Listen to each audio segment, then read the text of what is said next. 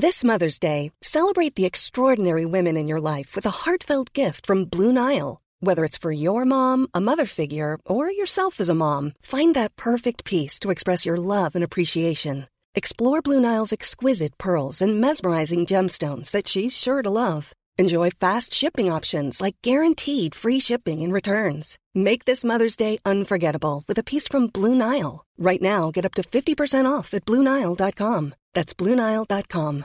Imagine the softest sheets you've ever felt. Now imagine them getting even softer over time. That's what you'll feel with Boll & Branch's organic cotton sheets. In a recent customer survey, 96% replied that Boll & Branch sheets get softer with every wash. Start getting your best night's sleep in these sheets that get softer and softer for years to come. Try their sheets with a 30-night guarantee. Plus, get 15% off your first order at bollandbranch.com. Code BUTTERY. Exclusions apply. See site for details. There's never been a faster or easier way to start your weight loss journey than with PlushCare. PlushCare accepts most insurance plans and gives you online access to board-certified physicians who can prescribe FDA-approved weight loss medications like Wegovy and Zepbound for those who qualify. Take charge of your health and speak with a board-certified physician about a weight loss plan that's right for you.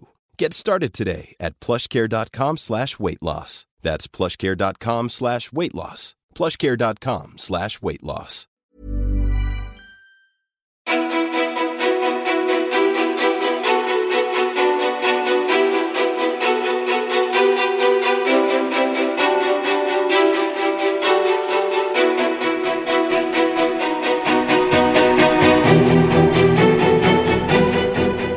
Hej och välkomna till podcasten Ofiltrerat med mig, Sofia Petra-Fia Ståhl, och min projektledare Elin Sjödén, för det här är då ännu ett karantänspecial. Ja, jag och Elin har inte ens hunnit säga hej till varandra för att jag klev av min cykel, gick in på toaletten och tog en liten paus där inne så att jag fick sitta och vänta med några minuter. Ja, hej! Kul att du är här! Mom deserves the best, and there's no better place to shop for Mother's Day than Whole Foods Market. They're your destination for unbeatable savings. From premium gifts to show-stopping flowers and irresistible desserts, start by saving 33% with Prime on all body care and candles. Then get a 15-stem bunch of tulips for just $9.99 each with Prime. Round out Mom's menu with festive rosé, irresistible berry chantilly cake, and more special treats. Come celebrate Mother's Day at Whole Foods Market. Mother's Day is around the corner. Find the perfect gift for the mom in your life with a stunning piece of jewelry from Blue Nile. From timeless pearls to dazzling gemstones, Blue Nile has something she'll adore. Need it fast? Most items can ship overnight. Plus, enjoy guaranteed free shipping and returns. Don't miss our special Mother's Day deals. Save big on the season's most beautiful trends. For a limited time, get up to 50% off by going to BlueNile.com. That's BlueNile.com. Even on a budget, quality is non-negotiable. That's why Quince is the place to score high-end essentials at 50 to 80% less than similar brands. Get your hands on buttery soft cashmere sweaters from just $60, Italian leather jackets, and so much more. And the best part about Quince, they exclusively partner with factories committed to safe, ethical, and responsible manufacturing. Elevate your style without the elevated price tag with Quince. Go to quince.com/upgrade for free shipping and 365-day returns. A lot can happen in the next 3 years. Like a chatbot may be your new best friend. But what won't change? Needing health insurance. UnitedHealthcare Tri-Term Medical Plans are available for these changing times. Underwritten by Golden Rule Insurance Company, they offer budget-friendly, flexible coverage for people who are in between jobs or missed open enrollment. The plans last nearly 3 years in some states, with access to a nationwide network of doctors and hospitals. So for whatever tomorrow brings, UnitedHealthcare Tri-Term Medical Plans may be for you. Learn more at uh1.com. Hej! Kul att vara här igen. Kul att se dig idag. Ja, vi har ju inte träffats... Sen igår. Det känns länge sedan. Hur mår du? Varför tog du en paus inne på toaletten? Jag behövde inte göra något nummer av något slag, utan jag bara liksom... Nummer sju. Nej, men jag har bara sänkt tempot. Mm. För att de här tre... det har ju varit ett intensivt år på alla sätt. På ett märkligt sätt. Ja, exakt. På ett märkligt sätt, på ett intensivt sätt, på ett prövande sätt ju såklart. Alla vet. Och det är som att den här senaste månaden har liksom saker fallit på plats och saker har, alltså vi har jobbat på väldigt intensivt. Så att då har jag, och så här, där jag befinner mig i mitt liv och mig själv idag, nu för tiden, så svarar jag på ett helt annat sätt på när det blir så här. Alltså, för att de här då senaste 3-4 veckorna så har jag haft många otroligt många livesändningar, flera livesändningar per dag, och det är väldigt, väldigt energikrävande, plus coaching med kunder över videosamtal och så det är liksom väldigt mycket som kräver min omedelbara och direkta närvaro och fokus på ett 100-procentigt sätt i liksom en timme i taget i princip. Så det är många saker som liksom är väldigt energikrävande, och nu där jag är i mig själv så blir det automatiskt att hela mitt väsen liksom så här sänker temp då när jag liksom laddar, eller där jag förbereder mig, eller där jag försöker, i luckorna liksom. Ja, precis. När jag försöker ta en paus och sådär för att jag ska orka med, då är det som att jag liksom dels så här sänker tempot i att jag så här cyklar mycket långsammare hit än vad jag brukar göra. Att jag då så här tänkte att antingen du inte kommit eller så är du på väg eller sådär. Så då så här, ja, men tog en liten stund på toaletten och du vet, borstade håret och satt där en liten stund. Alltså det här vanliga liksom att man har ett så här, för jag är en ganska energisk person. Alltså jag rör mig snabbt, jag gestikulerar mycket. Jag har liksom, mitt grundtempo är nog ganska snabbt och yvigt. Men nu när jag då ska balansera upp att jag ger så mycket energi liksom, eller ger saker ut, så är det som att hela jag blir liksom lite långsammare. Du kom glidandes runt hörnet här, det är ju absolut ja, och jag, intyga. Ja, och det är någonting som skred fram, såg ut som ett litet Lucia-tåg som kom. Gjorde jag det? Ja, men känner du inte det? Det gick jättelångsamt. Det brukar du ju faktiskt inte göra. Nej. Jag tänkte inte på att, gud, här kommer ett Lucia-tåg. Inte så, men nu när du säger det så gjorde du ju verkligen det. Ja, och det här har liksom kommit till mig senaste kanske 1-2 åren, när jag verkligen har börjat så här landa också i hur jag behöver göra för att balansera upp för att jag ska orka med liksom. För tidigare har jag varit väldigt obalanserad i mina... Jag har ju varit utmattad som sagt, och liksom jag har haft perioder där jag har haft väldigt mycket ångest och så. Och nu så börjar väl jag hitta en annan balans. Tänker du aktivt på det? Eller kommer det här Lucia-tåget automatiskt? Nej, men där jag är nu, där jag börjar känna att så här, wow, nu behövs det verkligen paus. Nu har det varit otroligt intensivt de här senaste veckorna. Och ja, men plus också som också så här, vi konstaterade häromdagen att så här, inte nog med alla de livesändningarna. Jag tränar ju också 6 träningspass i veckan nu. Och håller livesända träningspass under tiden. Alltså, man kan ju träna på olika sätt. Men just att så här, instruera träning också samtidigt. Så att jag blir också så här, fysiskt trött. Samtidigt som jag är mentalt trött. Och då blir det ju extra viktigt att jag saktar in och fyller på och balanserar upp och sådär. Det sker både på automatik och att jag tänker på det. Det är nog både och liksom. Mm. I vilka lägen tänker du på det då? Ja, men jag undviker till exempel, alltså när jag väl har en paus då, för att mitt schema de senaste veckorna har ju varit att så här, jag går från en livesändning och så är jag kanske en kvart eller en halvtimme till nästa, och då försöker jag, så här, vissa grejer behöver jag göra, som att typ svara dig så att du får det du behöver för att kunna gå vidare i ditt jobb, eller att svara på grejer eller ha koll på grejer eller så.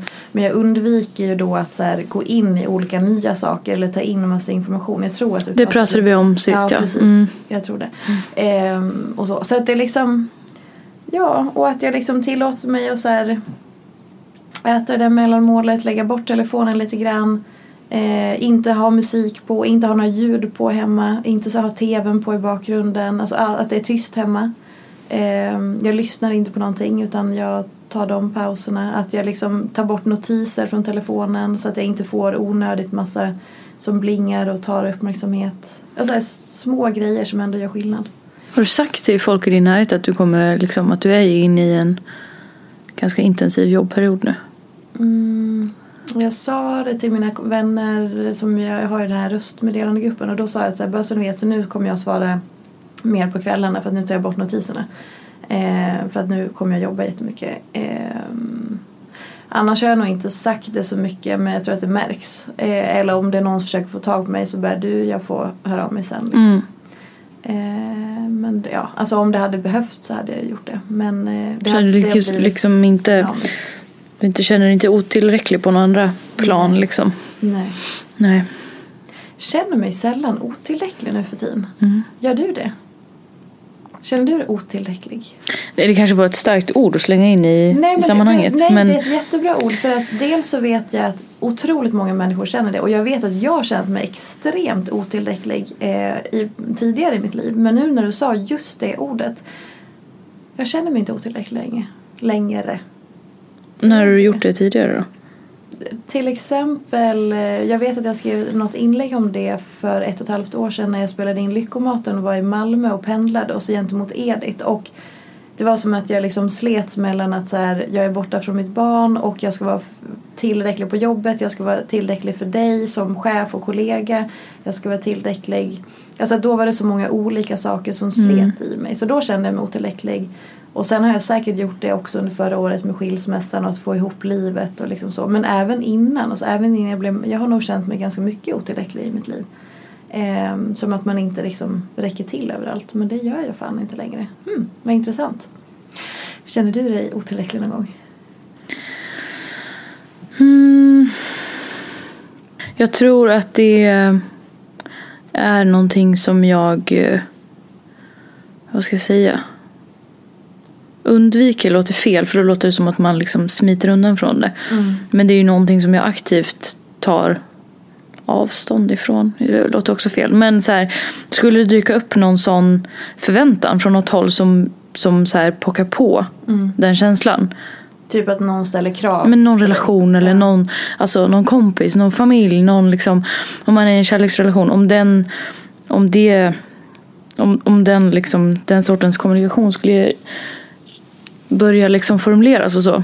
Då skulle jag vara ganska tydlig med att sådana relationer vill inte jag ha. Nej. Alltså, det är klart man får ha krav och förväntningar på liksom folk i sin närhet och så. Eller så här, krav är konstigt kanske. Men det är klart man kan ha förväntningar och önskemål om hur en relation ska vara och så. Men om det är en relation i ens närhet som får en att känna sig otillräcklig, tycker jag det är varningsflagg liksom, på att så här, det är någonting som inte riktigt står rätt till, eller så här, åt något håll, eller att kommunikationen har liksom gått fel längs vägen, då känns det som att man har någonting outrätt, eller så här, men jag vet inte, jag tycker det ofta ligger hos den andra personen att, så här, att det är någon miss i kommunikationen, att den känner sig egentligen så här, kanske missförstådd eller någonting sånt liksom. Alltså är det en relation eller en situation man känner sig otillräcklig, tycker jag det finns något outtalat, skulle jag säga. Ja, och sen också någon slags jag tänker att det också finns en prestation där, alltså att man, jag tror att det var nog så för mig också, att så här, att jag, alltså att... Obs, jag har ju inga barn, så det där kan ju inte jag sätta mig in i så här, där fattar jag att det är så här...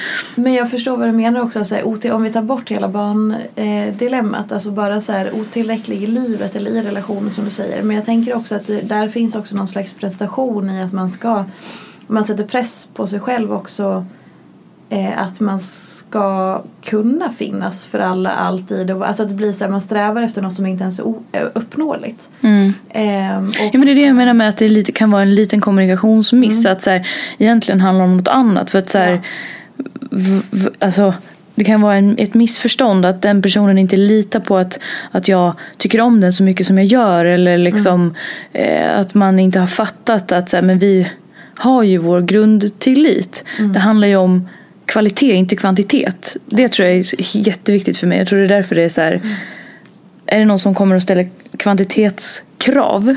Och med det menar jag att så här, men om du inte hör av dig 7 gånger i veckan så litar jag inte på att du tycker om mig. Är det den sortens krav? Då är så här, okej, men vänta nu. Är det det som betyder någonting? Att hur ofta jag hör av mig? Eller hur vi faktiskt har det när vi hörs eller ses? Alltså...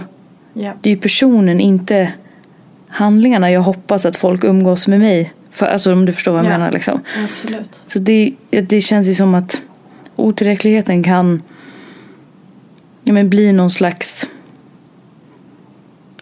slags slutprodukt på orimliga krav när man kanske missar varandra i kommunikation eller ser olika på relationer. Ja, och just det där med liksom... Jo, men du sa också det magiska ordet förväntningar. Och det tänker jag är någonting som verkligen sabbar saker och ting. Eller så här, relationer i om vi pratar om det. Att just så här, vi har ju pratat tidigare i podden om förväntningar och att jag beskriver mig själv som förväntanslös och så vidare. Men just också i så här, relation eller relationer så blir det ju som att förväntningar är ju det där som man aldrig kan uppnå. Vad är det som pågår? Jaha, då är det då någon som har bestämt sig för att bygga om huset medan vi sitter här och ska spela in podden då. Så att det har gått i alla fall 7 minuter av borrande nu.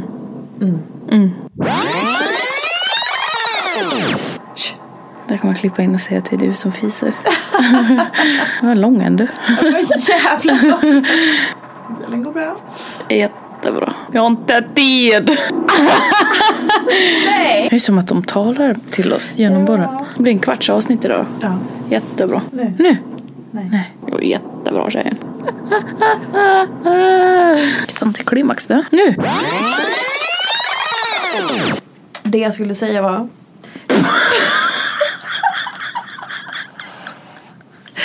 Försökte verkligen. Jag vet. Förlåt. Rökskratt. Så ta en servett. Rökskratt. Är rökskratt. Det är en duk, men det blir en servett. Det blir duken. Torkat tårarna av dagen. Åh, herregud. Okej, för att återgå till det som vi pratade om innan den här borrfadäsen. Jo, relationer som får en att känna sig otillräcklig. Det är ju en flagg om att så här... Någonting behöver ju förändras i de relationerna. Alltså relationer som får en att gå runt och så här, alltså som går och skaver, som går och känner, eller som får en att känna att man inte räcker till personen eller inför sig själv på något vis. Nu försöker jag verkligen hålla en seriös diskussion. Men det är ju... Antingen behöver man ju titta över sin egen inställning till, eller sina egna tankar om vem man vill vara i relationer och i relationen. Eller så behöver man ju kolla av med den andra personen. Det kan ju vara till och med någonting som man har byggt upp i sitt eget huvud. Ofta är det väl det, skulle jag säga. Ofta är det väl så, alltså, och återigen så här... kommunikation och igen, så här, det som om jag någonting som Silje, som jag har gått och pratat med hur länge som helst, om det är någonting, hon brukar säga att hennes favoritord är tydlighet, och för det är ofta där det brister, att så här, i kommunikation eller relationer eller vad det nu än må vara, så blir vi otydliga för att vi har så svårt för att stå för oss själva på något vis. Vi har svårt för att stå för vad vi tycker, vem vi är, vad vi tycker om, vad våra gränser går och allting sånt, och det är inte konstigt i och med att vi tränas i att man ska passa in och man ska anpassa sig och man ska inte vara till besvär och man ska inte tro att man är något och alla de där jävla bitarna. Men det gör ju också att man lindar in saker och man blir otydlig, och det är ofta där det skapas konflikt eller osäkerhet och sådana saker. Så är det liksom någonting man kan ge sig själv och andra, så är det att vara tydlig, för ofta finns det ju inte så mycket då att... Alltså att vara tydlig skapar ju trygghet, för att då vet man vad man har varandra, och även om man inte alltid kommer överens eller tycker lika, så vet man i alla fall att så här, du står för det där och jag respekterar dig för det, även om jag inte håller med, men jag vet vart jag har dig. Och då med så här förväntningar och sånt, alltså det blir ju ofta, så blir det väl för förväntningar också så här, vem kan någonsin leva upp till någons förväntningar? Det går ju aldrig. Och att leva sitt liv med 1000 förväntningar på allting, det är ju också lite grann att missa den faktiska upplevelsen. Jag vet inte om jag har sagt det tidigare på den, men det var ett ganska bra exempel vid ett tillfälle där jag var på en resa, och sen så var det en person som blev sjuk, och hon blev så ledsen för att hon blev sjuk, för att hon kände att hon missade resan. Och så här, nej men vi måste bara backa tillbaka lite här nu, för att du är ju på resan. Och allt det här vackra som vi var liksom, det var turkosvatten och sol, otroligt väder och jättefint och hälsar. Ja, jättetråkigt att du blev sjuk, men du är ju fortfarande här och du är på resan och du upplever allt det här, om än på ett annat sätt nu när du har ont i halsen. Men det är inte så att du missar resan. Och då så här, har man massa förväntningar. Ja, men jag hade ju förväntat mig att det skulle vara på det här sättet. Ja, men vi kan inte styra det. Så då blir det som att sätta lite så här snubbelben för sig själv på något vis. Och det är ju också, ja, det känns ju som att så här, förväntningarna kommer ju ofta från en själv. Och som också kommer från något märkligt kombinationshåll. Jag fick bara upp ett sånt minne när du, jag tror du frågade mig rakt ut på kontoret när hon bara, vad är, och sen så frågade dina följare också, dina läsare på bloggen kanske det var, vad är en rimlig nivå, hur många gånger i veckan är det rimligt att träffa sina kompisar? Just det. Mm. Bara en sån sak. Mm, exakt. Bara en sån grej kan man ju få för sig olika saker åt olika håll liksom. Mm. Och det finns ju liksom inga regler. Det finns ju inga regler om någonting egentligen. Nej, det finns inget facit. Ja, det finns ju en lagbok. Du får ju kanske inte liksom bestrida Sveriges lag. Jag vet inte som det heter så. Men det finns ju ingenting bestämt. Jag tänkte på det du sa, det här med Silje och det här med att man liksom skuffas in i mallar och att man måste bete sig på ett visst sätt och inte sticka ut. Tänker man att man måste bete sig så för att man liksom är rädd för att bli ensam eller, och egentligen kan ju det göra en ännu mer ensam. Absolut. Så varför? Ja, men jag tror dels att det har mycket med uppfostran att göra. Alltså att vi uppfostras ju att vi ska passa, om man tittar bara på hur skolvärlden ser ut. Det är som att man ska passa in i flocken. Ja, verkligen. Men man blir ju nästan mer ensam. Mm. För man blir ju anonym på något vis. Eller så här man... Ja, förlåt. Mm. Ja, nej, men helt så. Och sen också att... alltså att man också så här, ja, men jantelagen väl, så här, du ska inte tro att du är någonting och du ska inte vara liksom för mycket, får vi ju lära oss. Alltså, vår kultur innehåller ju väldigt mycket sånt att man ska absolut liksom vara lite trubbigare, lite mer mjuk, anpassa sig, liksom nästan kliva över sig själv för att man ska inte vara till besvär, och vi är konflikträdda och man ska inte ha så mycket känslor, för det ser man ner. Och så det finns så mycket sådana föreställningar. Varför? När började det liksom? Alltså nu tänker jag högt. Jag tror att det alltid har varit så och att det blir bättre. Men jag tror att det är någonting som sitter så jävla hårt i våran kultur. Det är så mycket. Och det är så här, det är en person som har sagt till mig som är... vad är hon? 3 gånger så gammal som jag. Kanske 4 gånger så gammal som jag. Som bara så här, hon bara, nej men jag har hela livet blivit trampad på. Jag liksom anpassat mig efter alla andra. Så att hon var 4 gånger så gammal som du, 120 år.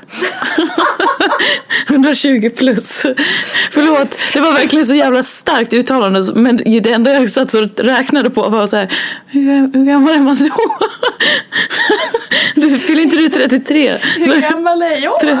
30, 60, 90, 120. Ja, det är världens äldsta människa. 130 nästan. Jag pratar med henne hela tiden.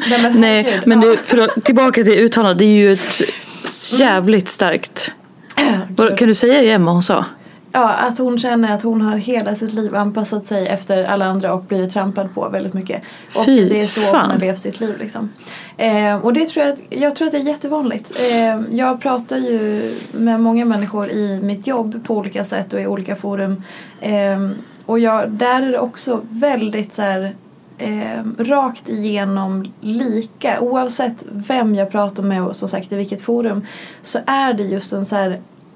En längtan efter att få vara sig själv, men att man inte vågar. Och att man har hela livet liksom aktat sig för att visa hela sig själv. Tystat våga sig liksom, ja. Inåt. Och det var jag gjorde ett inlägg på Instagram där jag frågade så här, men om man hade plockat bort alla dina rädslor, hur hade det liksom påverkat dig och ditt liv och så? Och då var det någon som skrev så här, jag hade inte alls levt mitt liv som jag lever idag. Bara, vänta nu, om vi hade plockat bort alla dina rädslor, då hade du levt ett helt annat liv än det du gör idag. Det tyckte jag var så otroligt berörande. För det är så här, verkligen. Tänk vad mycket hinder man bygger upp. Vad mycket rädslor får styra. Och att man inte... För det är också så här som vi har nog återkommit till det många gånger. Men just det här med att befria sig från blodigt allvar och lite det här... Det kan ju låta klyschigt, men, så här, men vad är det värsta som kan hända? Och jag tänker att det är ett viktigt verktyg. För ofta så, som, precis som du sa, så här, vi bygger upp saker i huvudet och vi hindrar oss för att vi tror... Men vi vet inte. Mm. Och hjärnan funkar väl så att den tar alltid ut det värsta. Mm. Men det är så här, ja, vad är det värsta som ska hända då? Och om man vänder och vrider på perspektiven hela tiden. Mm. Det är fasen en gåva att ta med sig. Att så här, okej, du tänker att det är på det här sättet. Men om du vrider på det så att det blir helt tvärtom. Hur är det då? Eller om du styr det där lite åt det där hållet. Så man inte bara så här är det punkt. Mm. Utan att man unnar sig att lägga till att så här, okej, nu tänker jag att det är på det här sättet. Att Elin, hon är så arg på mig för det här och det här. Och det är mitt fel för jag är helt jävla värdelös. Okej, men om jag tittar på det lite till. Kan det vara så att Elin blev uppretad av det där för att det blev så här och så här? Ja, men så kanske det blev. Eller, aha, men det som hände Elin igår påverkar ju hon reagerar idag. Alltså vad det nu är det hittade på. Men att man vrider... Jag sitter där och är jättearg. Ja, du är så arg. Nej, men att man... För att det är så här, det är ju ingenting som är, som sagt, facit. Eller som man kan vara tvärsäker på. Eller som man också så här... Vi hittar ju på saker i huvudet för att straffa oss själva. Och sen så om man frågar... Nej, men då har man inte upplevt det så. Eller jaha, nej men gud, det var inte så farligt. Eller okej, men om jag tackar ja till det här som gör mig jätterädd men också lite pirr i magen. Vad är det värsta som kan hända då? Jo, men kanske det här. Okej, det kan jag leva med. Mm. Så att man inte hamnar i det där... Det där som jag pratade om för kvarten som jag glömt. För det har sån otroligt lång utläggning. Men du förstår vad jag... Ja, men jag fattar. Det är... Tycker jag är det märkligaste och lite mest befriande med att bli vuxen. Ja. När man nu än blir det. Jag vet inte om man någonsin kommer känna sig vuxen så. Ja. Men det gör man ju till och från. Eller det gör jag till och från. Att den här grejen med att det känns som man liksom, om man börjar ny på ett jobb. Eller liksom är i någon slags ny lokal. Att... Framförallt kanske i sin yrkesroll. Den här känslan som alla egentligen kan skriva under på. Att, eller inte alla, jag kan inte prata för alla. Men jo, nu gör du det. Nu pratar jag för alla. Det här med att man liksom undrar när folk ska liksom upptäcka att man bara lajvar. Eller att man bara liksom... Ja. Att man liksom när ska de genomskåda mig? När ska de liksom syna mig? Och att så här... Bara för att man är vuxen så kommer ju inte det med någon slags vuxenlicens och att man helt plötsligt kan uttrycka sig byråkratiskt och man liksom får ett vuxenvokabulär och man blir man helt plötsligt vet man hur man byter däck på bilen, man vet hur man tar hand om ett barn, alltså allting, att den här liksom insikten att så här, men gud, så som det låter i mitt huvud. Mm. Så som det har låtit i mitt huvud under min uppväxt. Det kommer ju fortsätta låta på samma vis. Jag kommer inte kliva in i ett vuxenrum och att det helt plötsligt blir mappar i huvudet. Mm. Där det liksom helt plötsligt blir lite liksom uppstyrt. Alltså förstår du vad jag menar? Det låter lite flummigt. Men... Nej, men det är som att man vaknar en dag och är vuxen. Ja. Jaha. Ja, och det här med liksom att människor kommer ju alltid vara människor. Mm. Och därför, den tanken tycker jag är ganska mjuk och lite förlåtande. Att här, men det är ju en människa som sitter på andra sidan, framförallt i jobbsammanhang. Mm. Det är en människa som sitter på andra sidan vid sin dataskärm också. Och är en vanlig människa. Mm. Och att folk är ju inte så himla... Det är klart folk är proffsiga, men ni får missförstå mig rätt här. Att så här, det är ju också bara en människa som lajvar sig fram i livet. Det finns ju liksom inget... Det finns ju inget facit. Sen kan man ju liksom vad ska jag säga, gå kurser, utbilda sig, lära sig byta däck, alltså sådana liksom, ja, men allt sånt där, men det finns ju inget facit. Nej, det är underbart. Och det tycker jag är lite roligt att tänka på. Mm. Och därför jag brukar ju säga att jag leker kontor. Mm. Jag jobbar ju på kontor, men jag brukar också känna att jag leker kontor. Mm. För att det bara så här Här sitter jag. För det känns ju på ett sätt som att jag live leker. Mm. Och det är ju något av det roliga. Alltså det blir, jag tänker att det är att göra sig själv en tjänst när man har det förhållningssättet. För att då blir allting lite roligare. Ja, för det ena utesluter ju inte det andra. Att jag säger att jag sitter och live leker kontor gör ju inte att jag blir liksom inte professionell i mitt arbete. Nej. Utan det är ju bara min liksom inåt känsla kring det. Och det gör ju att det blir lite mer... Allt blir bara lite mer förlåta. Eller blir lite härligare på något vis. Liksom, utan att låta som... Liksom... Men jag tror att man behöver det. För jag, säger, är det no... för jag läste en text som jag skrev. Det kan bli så tungt annars. Exakt. Jag läste en text som jag hade skrivit. Som jag har i min dator. Som jag har skrivit privat så att säga. Som jag aldrig... Alltså den får inte se någon dagsljus någonstans. Ibland så skriver jag bara av mig som typ dagbok eller så. Och då hade jag skrivit just i den här texten att så här, poängen var i alla fall att vi, alltså som vuxen så är det allting kan vara så blodigt allvar och så tungt och så seriöst och så rätt och riktigt och hela tiden att man fastnar där rätt och fel och facit hela tiden. Så att känna, att se till att man känner någon form av glädje, att man unnar sig att liksom ha lekfullhet eller känna, alltså typ aktivt försöka bli glad eller vara glad eller liksom ge sådana här mjuka värden till sig själv.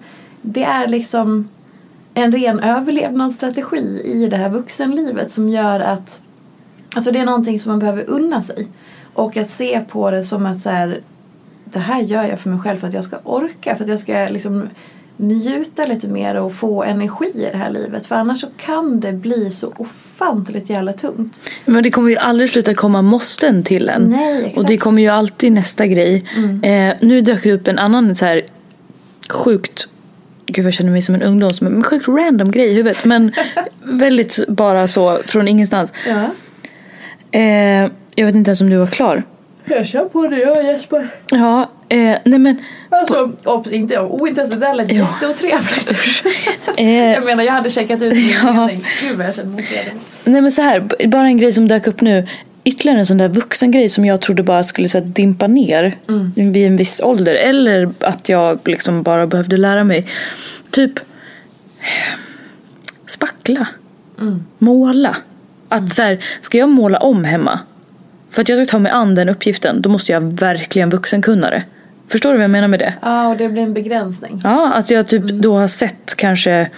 Vuxenkunna är mitt nya favorit. Ja, men du förstår ju vad jag menar med det. Ja. Att så här, ska jag göra det så måste jag kunna det ut i fingerspets. Ja. Och det är så himla skönt att känna att så här... Alltså så kan man ju känna med matlagning, städning. Jag får göra på vilket sätt jag vill. Ja. Det finns inget vuxenfacit. Nej. Och det finns liksom inget vuxensätt som är rätt. Ja, men... Om jag målar om lite hemma. Men då är väl det mitt vuxensätt då. Exakt. Men då har man ju lite så här... Man kan ju luras lite av folk som gör saker. Och bara för att folk gör saker så ser det ut som de kan. Exakt. Kanske framförallt om jag liksom... Ja, men i min uppväxt har jag sett pappa måla om. Och vara... Och sen så här... Han är ju...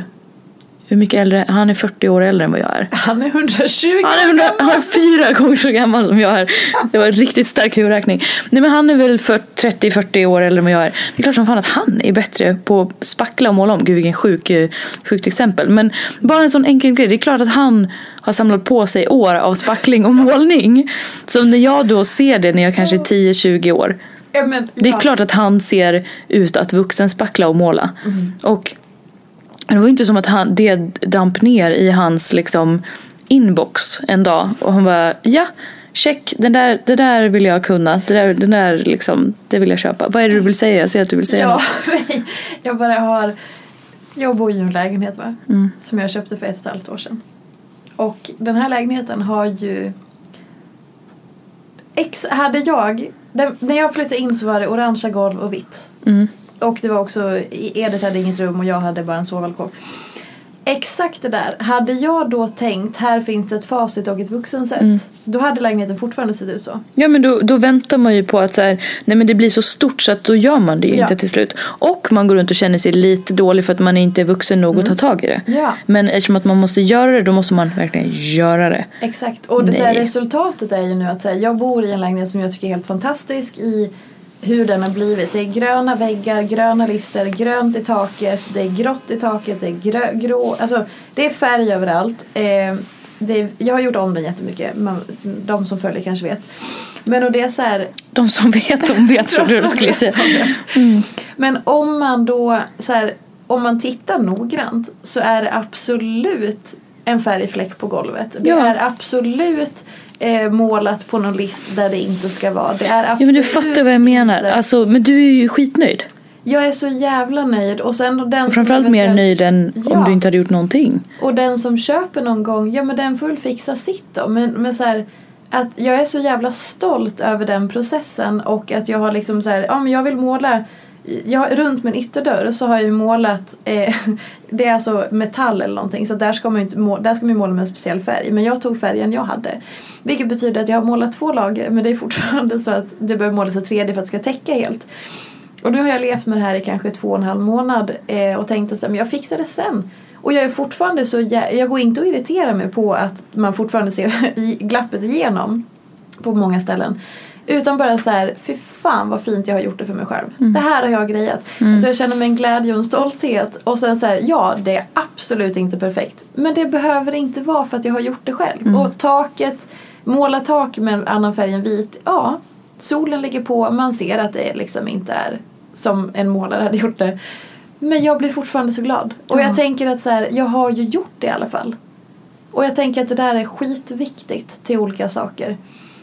Bra, nu kommer vi in på en annan grej.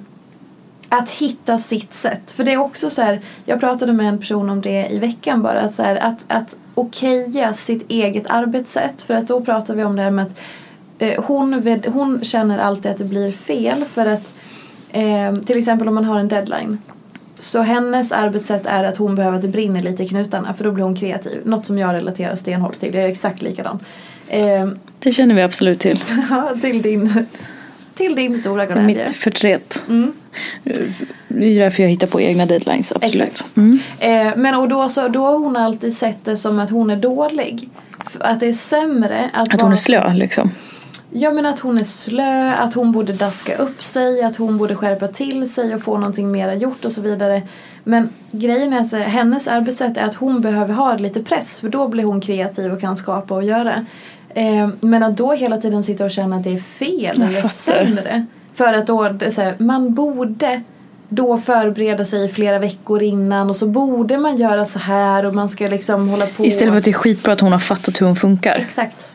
Mm. Och jag tänker att det är också en sån himla nyckel, bra nyckel att så här, för, som till exempel hur du och jag jobbar då. Att så här, dels som vi pratat om, det här tror jag att vi har pratat om tidigare, men en liten recap att jag behöver ju ha så mycket eld i arslet att jag nästan så här, att det nästan är för sent. Mm. Då levererar jag som bäst. Vilket betyder att så här, om jag till exempel ska göra en föreläsning, min arbetsprocess är inte att jag sitter och skriver ner massa olika slides i tre månader innan och att jag filar lite hela tiden utan jag går och processar saker i huvudet konstant. Ja. Och sen så när det är dags att leverera så pillar jag lite på det några dagar innan och så. Och sen så här, boom, så levererar jag det jag ska. För det är mitt arbetssätt. Boom! Förlåt, men det lät så himla roligt i sammanhanget. Boom! Men du levererar ju verkligen, men det var liksom inte... Det motsvarade inte riktigt din leverans, för den är väldigt bra. Men det lät så ganska bärst med boom. Den slank ut. Alltså boom, så levererar jag. Det menar att det så här... Ja. Det tog också ganska lång tid för mig att godkänna mitt eget sätt. Att så här, det är så jag jobbar. Och det är så jag behöver få jobba. För att då blir det bäst. Om någon skulle tvinga mig att sätta mig och göra en powerpoint... Två månader innan jag ska leverera, då kommer det inte bli lika bra. Men det är därför vi kan jobba så bra tillsammans, för att du har ju också, alltså du är väldigt konsekvent med hur du funkar. Du har ju ett tydligt sätt så här, det här funkar för dig. Mm. Och då blir det ju enkelt för mig att jobba med dig, för jag har fattat hur du funkar. Ja. Och då har jag också en sån enorm tillit till att nej men du löser ju saker. Mm. Du gör ju det.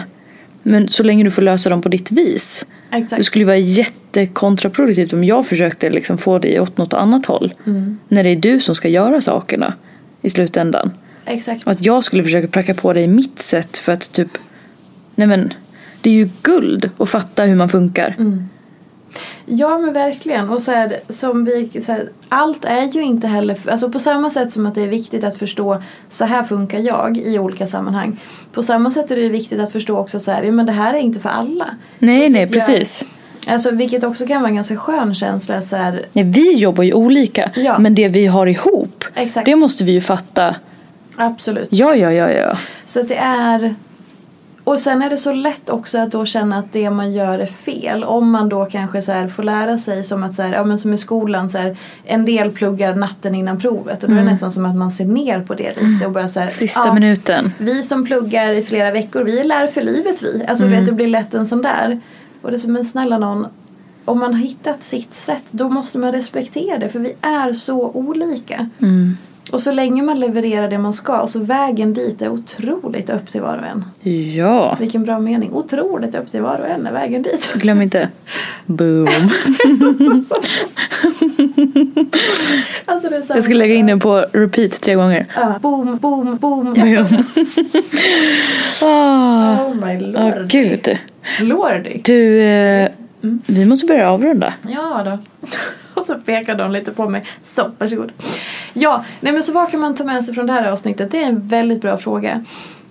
Vi kan väl sammanfatta det med att så här, ja, är det någonting man ska göra så det där med förväntningar kan man väl kanske sudda ut eller försöka befria sig från.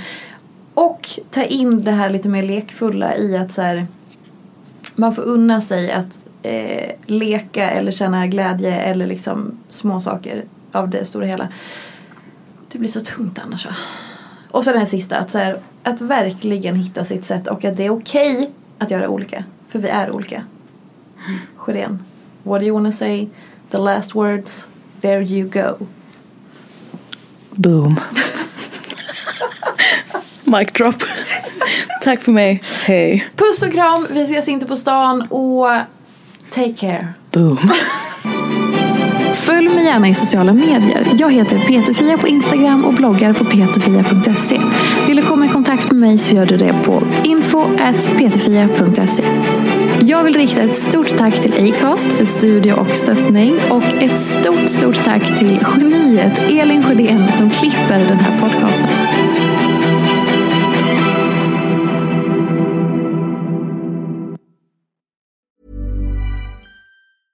Even when we're on a budget, we still deserve nice things. Quince is a place to scoop up stunning high-end goods for 50 to 80% less than similar brands. They have buttery soft cashmere sweaters starting at $50, luxurious Italian leather bags, and so much more. Plus, Quince only works with factories that use safe, ethical, and responsible manufacturing. Get the high-end goods you'll love without the high price tag with Quince. Go to quince.com/style for free shipping and 365-day returns. A lot can happen in the next 3 years. Like a chatbot may be your new best friend. But what won't change? Needing health insurance. UnitedHealthcare Tri-Term Medical Plans are available for these changing times. Underwritten by Golden Rule Insurance Company, they offer budget-friendly, flexible coverage for people who are in between jobs or missed open enrollment. The plans last nearly 3 years in some states, with access to a nationwide network of doctors and hospitals. So for whatever tomorrow brings, UnitedHealthcare Tri-Term Medical Plans may be for you. Learn more at uh1.com.